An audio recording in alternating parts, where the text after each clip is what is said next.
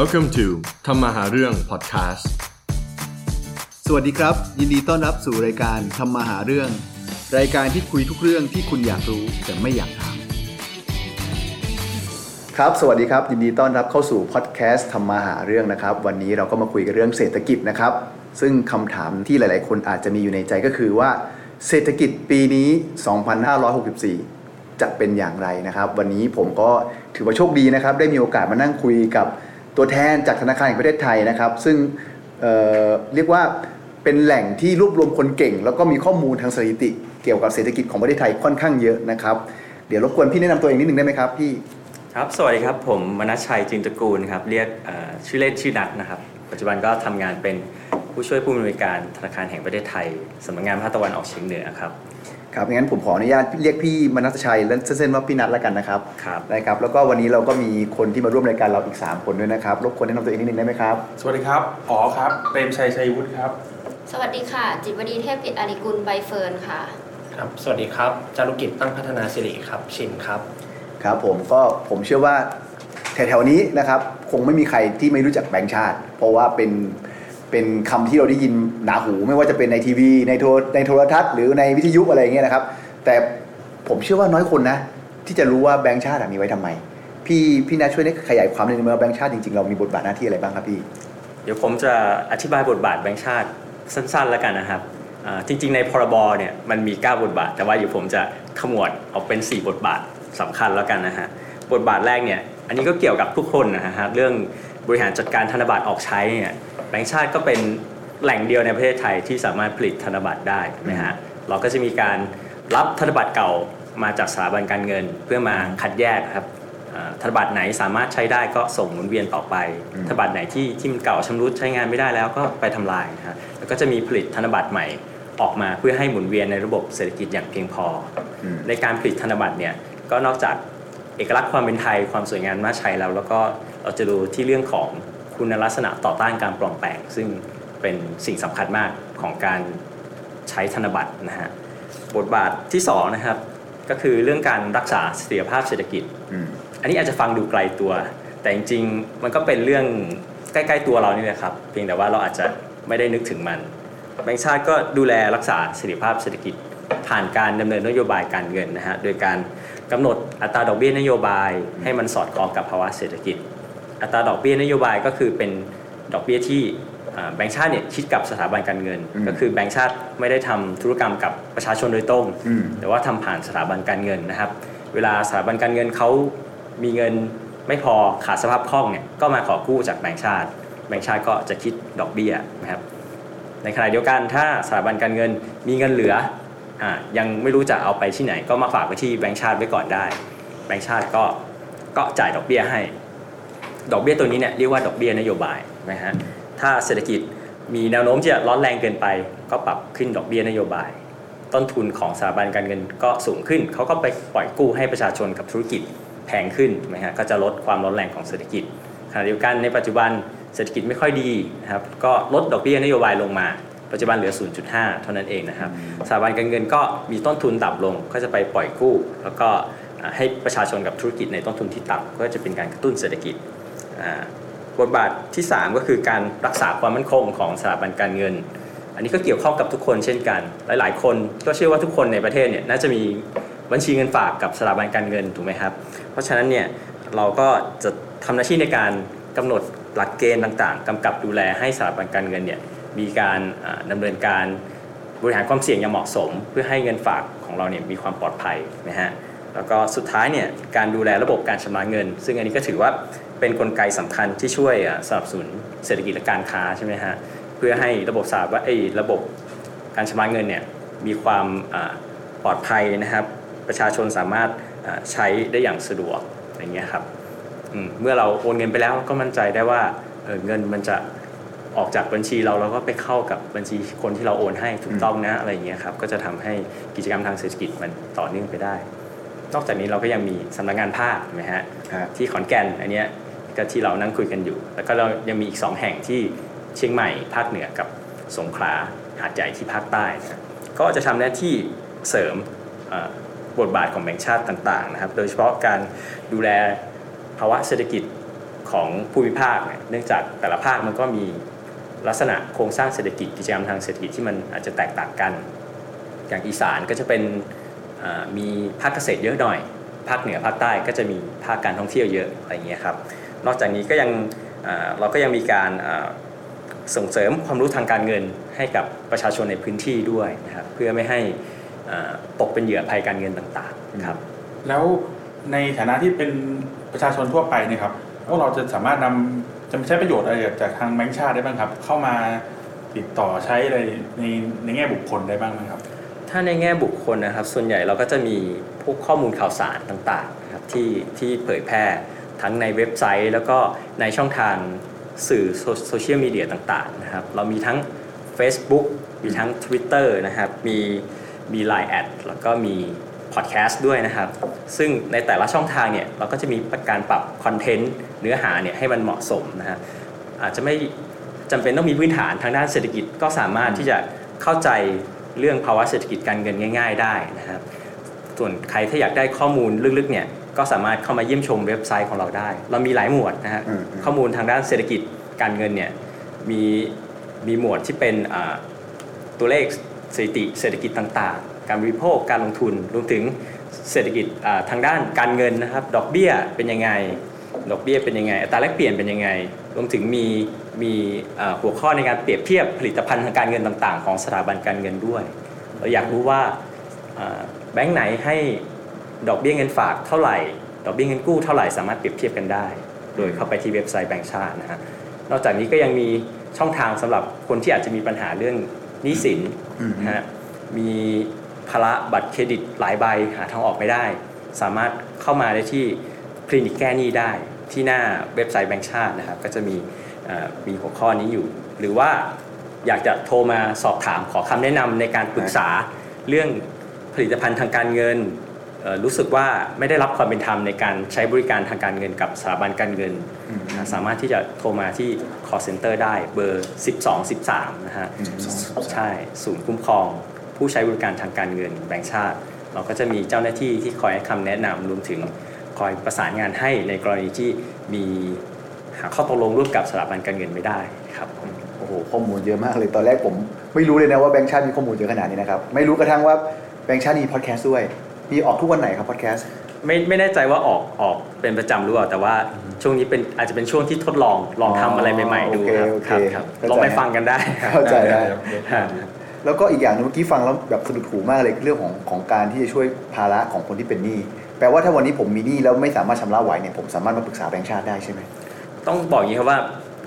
คนที่เป็นหนี้เนี่ยก็มีหลายสถานะใช่ไหมฮะฮะอ่าเรื่องแรกอย่างคุณโออาจจะยังไม่ได้เป็นหนี้เสียนะยังฮะค้างชำระไม่เกิน 90 วันถูกไหมฮะฮะแต่เริ่มรู้สึกว่าแบบไม่ไหวแล้วใช่ไหมฮะอันนี้คำแนะนำแรกก็คือต้องไปอาจจะลองไปคุยกับสถาบันการเงินที่เรา ที่ที่เป็นเจ้าหนี้ของเราดูก่อนนะครับ ก็ไปเตรียมข้อมูลไว้กลางข้อมูลให้เขาเห็นว่าเรามีรายรับ เราได้รับผลกระทบรายรับเหลือเท่านี้อืมเรามีภาระหนี้เท่านี้รายจ่ายเท่านี้ เพื่อจะได้เอ่อร่วมกันในการหาทางออกก่อน คือถ้าได้รับผลกระทบไม่มากเนี่ยทางสถาบันการเงินก็อาจจะพิจารณาปรับลดงวดในการผ่อนชำระอย่างเดิมจากเดิมเนี่ยเคยชำระเดือนละ 1 0,000 ใช่ไหมครับ ก็เขาอาจจะปรับลดลงให้เหลือเดือนละ 5,000 อะไรอย่างเงี้ยครับแล้วก็ภาระที่เหลือเนี่ยก็เอาไว้ไปจ่ายตอนท้ายๆสัญญาอืมอืมอืมอืมแต่ถ้าได้รับผลกระทบเยอะหน่อยก็อาจจะอ่าพักเงินต้นไปเลย แล้วก็อืมทยอยจ่ายดอกเบี้ยตามความสามารถ อันนี้เวลาเขาเสนอเกณฑ์เอ่อเงื่อนไขมาให้แล้วเนี่ยก็เป็นหน้าที่ของเราเนี่ยที่ต้องมาพิจารณาว่าว่าเราสามารถที่จะเอ่อรับได้ไหมกับเงื่อนไขนั้น หรือว่าถ้าสถานการณ์เปลี่ยนไปเนี่ยเราได้รับผลกระทบมากขึ้น ก็สามารถไปคุยใหม่ได้ หรือว่าถ้าคุยแล้วหาข้อสรุปตกลงร่วมกันไม่ได้เนี่ยก็สามารถเอ่อโทรมาที่แบงค์ชาติอืมได้นะครับ เบอร์ 12 13 หรือว่ามาที่เว็บไซต์ก็ได้ครับ เราจะมีช่วงนี้เราเปิดเปิดช่องทางทางด่วนแก้หนี้อะครับอ่าก็สำหรับคนที่อาจจะหาข้อสรุปไม่ได้กับสถาบันการเงินนะฮะ คุยกันหลายรอบแล้วไม่จบไม่สักทียังเลยไม่จบสักทีก็ส่งข้อมูลมาให้เราทางช่องทางนั้น เราก็จะเป็นตัวกลางในการประสานงานให้ครับสุดยอดครับ มาคุยกันในเรื่องหัวข้อวันทีเดียวกันครับว่าแนวโน้มเศรษฐกิจปี 2564นะครับในฐานะที่แบงก์ชาติเนี่ยมีมีข้อมูลเยอะแยะเต็มไปหมดเลยอะไรเงี้ยในมุมมองของแบงก์ชาติ มองว่าเศรษฐกิจปี 2514 เนี่ยจะเป็นยังไงครับอืมปีต้องบอกอย่างนี้ก่อนครับว่า ปี 63เนี่ยมันมันเป็นปีที่ไม่ปกติถูกไหมฮะมันเศรษฐกิจเราลดลงไปเยอะเหมือนเป็นหลุมอะฮะอยู่ดีก็ตกหลุมเนื่องจากมีโควิดถูกไหมฮะปีที่แล้วเนี่ยหดตัวไปถึง 6%กว่า ก็ถือว่าเป็นการหดตัวมากที่สุดในรอบ 22 ปี มาปีนี้เนี่ยก็คาดว่าสถานการณ์จะดีขึ้นนะตัวเลขเศรษฐกิจต่างๆเนี่ยที่เราติดตามดู อาจจะมีสะดุดบ้างในช่วงเดือนมกราคมที่มีการระบาดระลอกใหม่ฮะ แต่ว่าในช่วงกุมภาพันธ์หรือมีนาคมเนี่ยก็คิดว่าสถานการณ์เริ่มเริ่มจะกลับมาดีขึ้นเรื่อยๆนะ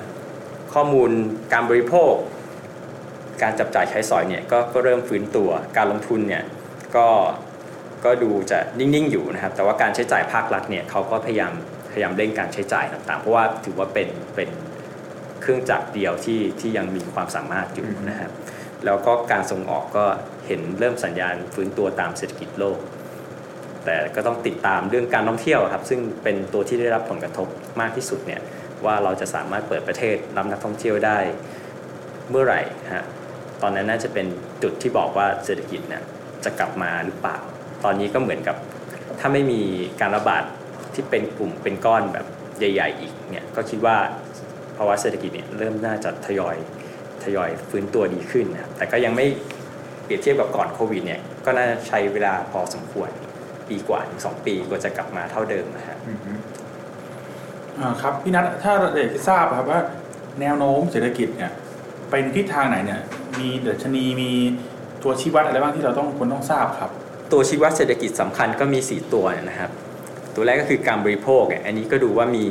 คนเนี่ยมีการจับจ่ายใช้สอยมากแค่ไหนนะครับ ตัวที่สองก็คือการลงทุนของเอกชน เช่น การก่อสร้างการซื้อเครื่องจักรต่างๆ การนำเข้าเครื่องจักรอะไรต่างๆเนี่ยครับอืมก็ดูว่าเขามีสัญญาณที่จะลงทุนเพิ่มไหม ตัวที่สามคือการใช้จ่ายของของรัฐบาลนะครับ เช่น การจัดซื้อจัดจ้างของหน่วยงานราชการต่างๆ การลงทุนของหน่วยงานรัฐ เช่น การทำถนนการก่อสร้างสร้างเขื่อนสร้างโครงการต่างๆอย่างนี้ยครับแล้วก็สุดท้ายจะเป็นเรื่องของการส่งออกสินค้าและบริการ เราขายของให้ต่างประเทศได้มากน้อยแค่ไหน ต่างชาติมาเที่ยวเราได้มากน้อยแค่ไหนเนี่ยฮะซึ่งข้อมูลสถิติทั้งหลายเนี่ยบางส่วนเราก็ไม่ได้จัดทำเอง เราก็เป็นการเก็บประมวลผลมาจากหน่วยงานอื่นที่เขาจัดทำนะฮะอย่างการส่งออกเนี่ยก็จะมีกรมศุลกากรเป็นคนเก็บการใช้จ่ายภาครัฐเนี่ยเราก็เอามาจากข้อมูลของของรัฐบาลนะฮะการบริโภคเนี่ยเราก็ดูหลาย ๆ อย่าง ทั้งการบริโภคสินค้าทั่ว ๆ ไปในชีวิตประจำวัน และการบริโภคสินค้าที่เป็นลักษณะสินค้าคงทน พวกรถยนต์พวกอะไรอย่างเงี้ยครับฮะนะฮะซึ่งข้อมูลเหล่านี้ก็ก็จะมีจัดทำออกมาเป็นรายงาน แล้วก็มีมีข้อมูลสถิติเผยแพร่เป็นประจำทุกเดือนด้วยในเว็บไซต์ของแบงก์ชาตินะฮะไม่เราอย่างค่าพวกนี้สมมติว่าเราดูไปแล้วอะเราอาจจะเห็นค่าที่อะมันอาจจะบอกว่าอะการลงทุนรัฐบาลปีนี้มี 5,000 ล้าน หรือ 50,000 ล้านก็แล้วแต่อะไรเงี้ยคำถามคือ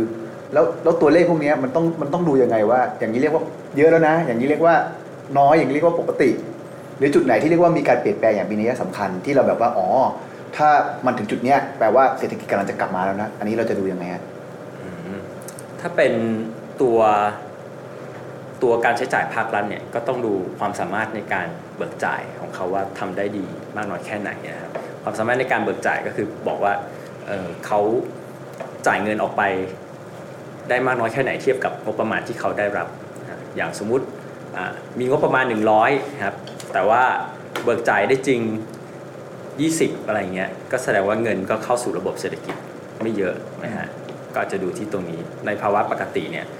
ถ้าการเบิกจ่ายของรัฐบาลเนี่ยก็ต้องดูเป็นแต่ละช่วงเวลานะครับช่วงต้นต้นปีงบประมาณเนี่ยอาจจะไม่เยอะใช่ไหมครับเพราะเป็นช่วงเพิ่งเริ่มต้นอืมหรือว่าช่วงท้ายๆเนี่ยก็ก็ต้องก็ต้องทำได้เยอะหน่อยถูกไหมครับถ้าได้สัก 80%ของการเบิกจ่ายก็ถือว่าเบิกจ่ายได้ค่อนข้างดีนะ ส่วนซึ่งตัวครับข้อมูลตรงนี้คือแบงก์ชาติมีบอกว่าเบิกตอนนี้รัฐเบิกจ่ายไปเท่าไหร่แบงก์ชาติมีบอกใช่ไหมครับอ่าในในรายงานเนี่ยอาจจะไม่ได้บอกแต่ว่าเราเราวิเคราะห์อยู่ข้างในครับส่วนในรายงานเนี่ยก็จะเป็นบอกว่าในแต่ละเดือนเนี่ยมีการใช้จ่ายภาครัฐเป็นยังไง ขยายตัวไหมหรือว่าลดลงอะไรอย่างเงี้ยครับ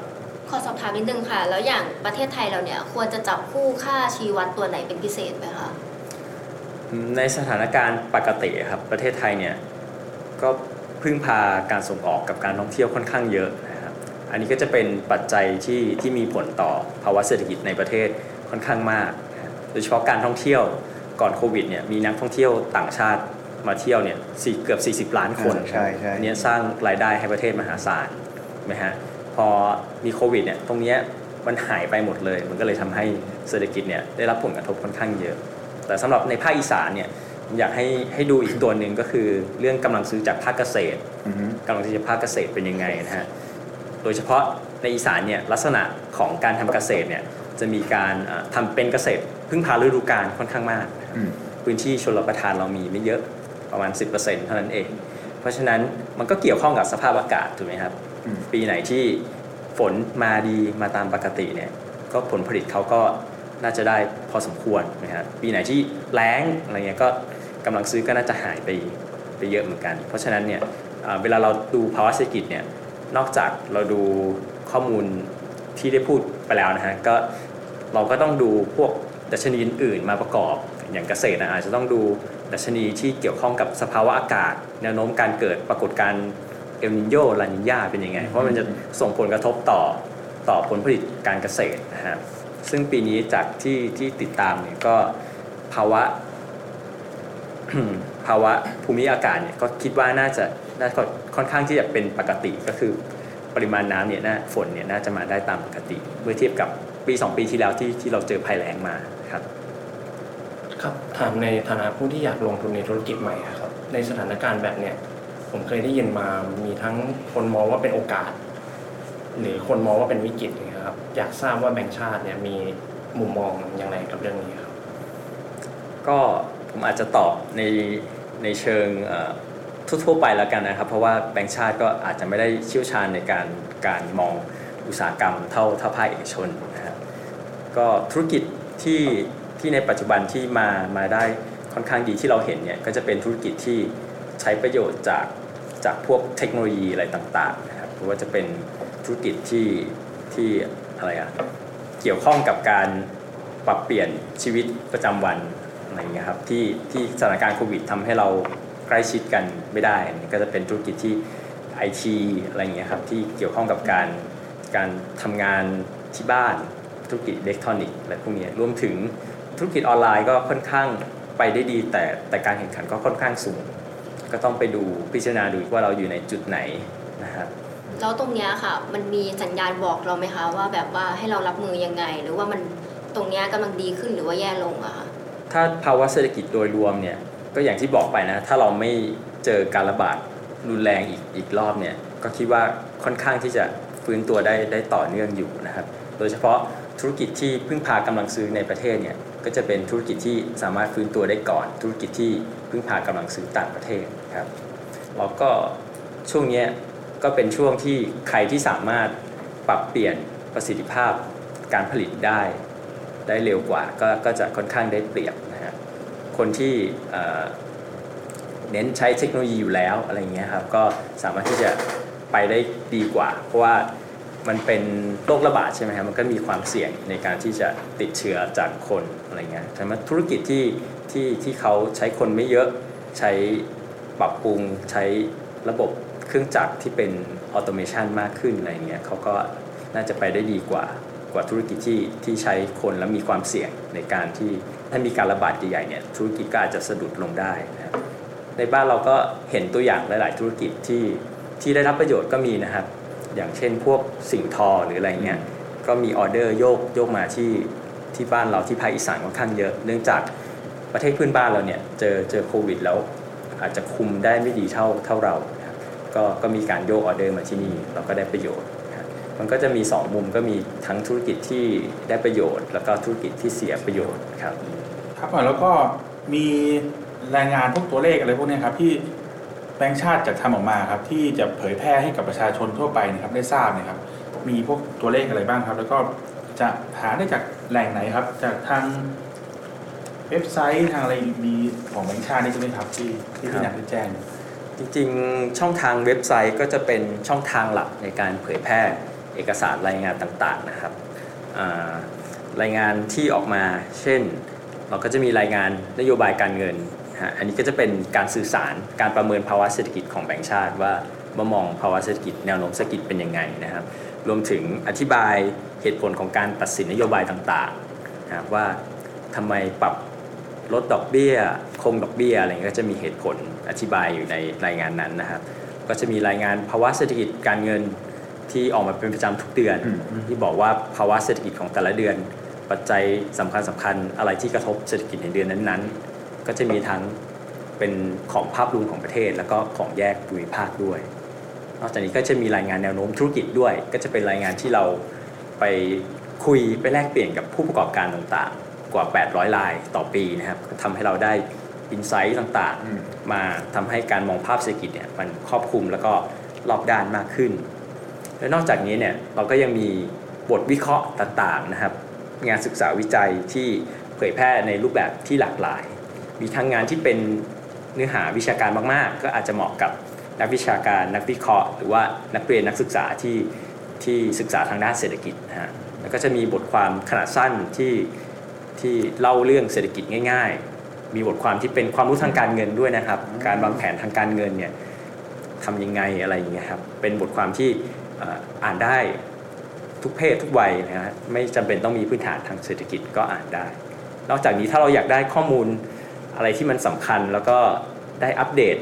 ไวๆเนี่ยก็สามารถ add เป็นเพื่อนกับไลน์แบงค์ชาติได้นะครับ เวลามี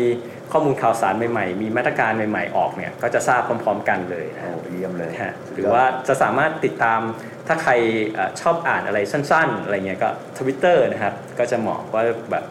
อธิบายสั้นๆ แล้วก็ถ้าอยากได้อะไรอีกเพิ่มเติมก็มีลิงก์คลิกให้นะครับอืมหรือบางคนอาจจะชอบ Facebook ก็ได้ครับ อันนี้เรามีช่องทางที่หลากหลาย ไม่เฉพาะทางเว็บไซต์อย่างเดียวครับลองลองเข้ามาแลกเปลี่ยนเข้ามาสื่อสารกับเราได้ทางแพลตฟอร์มต่างๆ ครับผมดีครับคำถามสุดท้ายแล้วครับพี่ในฐานะที่เราเป็นธนาคารแห่งประเทศไทยนะครับ เรามีส่วนยังไงบ้างครับ ที่จะช่วยนักธุรกิจ หรือประชาชนเนี่ยให้พ้นเขาเรียกว่าช่วงวิกฤตการณ์ในครั้งนี้ครับพี่ จริงๆเราก็มีมาตรการที่ให้ความช่วยเหลือลูกหนี้ครอบคลุมทั้งภาคธุรกิจแล้วก็ภาคประชาชนนะครับ เรามีการอ่าสนับสนุนให้สถาบันการเงินเนี่ยปรับโครงสร้างหนี้ให้กับลูกหนี้อืมโดยสิ่งแรกที่ที่เราต้องทำก็คือ เราต้องประเมินก่อนว่าเออเราเราได้รับผลกระทบจากวิกฤตมากแค่ไหนนะฮะหากเรารู้สึกว่าเริ่มจะชำระหนี้ไม่ไหวแล้ว ก็ให้รีบไปคุยกับเจ้าหนี้โดยตรงก่อนนะครับเพื่อที่จะได้หาทางออกร่วมกันอืมโดยเราอาจจะต้อง กางรายรับรายจ่ายเนี่ยของเราเนี่ยให้ให้เขาเห็นว่าเออเราได้รับผลกระทบเท่านี้นะครับทางสถาบันการเงินก็จะได้ก็จะได้มีมีมาตรการต่างๆที่ที่ออกมาช่วยเหลือให้นะเช่นหากเราได้รับผลกระทบไม่มากเนี่ยสถาบันการเงินก็อาจจะพิจารณาปรับลดค่าผ่อนชำระต่องวดลงอะไรเงี้ยจากเดิมเคยชำระที่ 10,000 บาทต่อเดือน ก็อาจจะลดลงเหลือ 5,000 หรือ 6,000 ส่วนที่เหลือเราก็สามารถเอาไปใช้ในชีวิตประจำวันได้นะครับ สำหรับภาระที่พักไว้เนี่ยก็เอาไปจ่ายตอนท้ายๆสัญญาหรือว่าหากจะหากเป็นลูกหนี้ที่ประสบปัญหาเนี่ยมีการหยุดกิจการชั่วคราวเนี่ยอันนี้ทางสถาบันการเงินก็อาจจะมีการพักเงินต้น แล้วก็ทยอยจ่ายตามกำลังความสามารถของของลูกหนี้นะครับแต่ว่าถ้าถ้าได้เข้าไปคุยกับสถาบันการเงินแล้ว อาจจะหาทางออกตกลงกันไม่ได้อะไรเงี้ยครับก็สามารถที่จะเข้ามาที่เว็บไซต์ของแบงก์ชาตินะครับ www.bot.or.th เราจะมีหัวข้อทางด่วนแก้หนี้อืมนะครับสามารถที่จะคลิกเข้ามากรอกข้อมูลให้รายละเอียดเราไว้นะครับ ว่าเป็นหนี้ประเภทไหนกับสถาบันการเงินไหนนะครับ เราก็จะมีเอ่อทำหน้าที่เป็นคนกลางนะครับ ในการติดต่อประสานงานให้ว่าเออมันติดขัดตรงไหนอะไรอย่างเงี้ยหรือถ้าไม่สะดวกที่ที่กรอกข้อมูลในเว็บไซต์ก็สามารถโทรมาที่เบอร์ 12 13 ได้นะครับ ก็จะมีทางเจ้าหน้าที่เราคอยรับสายแล้วก็ให้คำแนะนำต่างๆ ครับผมครับวันนี้ก็ถือว่า เป็นโอกาสดีที่ได้มารู้จักแบงค์ชาติเพิ่มขึ้น แล้วก็ได้ไขข้อข้องใจว่าแบงค์ชาติจริง ๆ มีไว้ทำไมเนาะแล้วก็แบงค์ชาติมีบทบาทอย่างไรในการที่จะช่วยให้เราพ้นผ่านวิกฤตในในปีนี้ไปได้ รวมถึงว่าแนวโน้มเศรษฐกิจปีหน้า ถ้าเราอยากจะรู้ว่าเศรษฐกิจจะดีไม่ดีต้องดูอะไรบ้าง ที่สำคัญคือแบงค์ชาติเนี่ยจริงๆอะมีข้อมูลออกมาเผยแพร่เรื่อยๆเลยพี่แต่หลายคนยังไม่รู้วิเฉยหรือซึ่งทุกคนสามารถไปดาวน์โหลดที่เว็บไซต์แบงค์ชาติได้ ที่สำคัญฟรีใช่ไหมครับ ฟรีครับโอ้โหฟรีสุดยอดนะครับ ก็หวังเป็นอย่างยิ่งว่าพอดแคสต์พอดแคสต์นี้นะครับจะทำให้นักธุรกิจทั่วๆไปนะครับได้มีความรู้เพิ่มขึ้นเกี่ยวกับเรื่องของการมองแนวโน้มเศรษฐกิจอย่างมีข้อมูลนะครับ วันนี้ขอบคุณพี่มนัสชัยจึงตระกูลมากนะครับ ที่มาให้ข้อมูลเกี่ยวกับเรื่องของภาวะเศรษฐกิจประจำปี 2564ในปีนี้นะครับ ขอบคุณมากครับพี่ครับ ครับ ขอบคุณสวัสดีครับครับ สวัสดีครับ สวัสดีครับ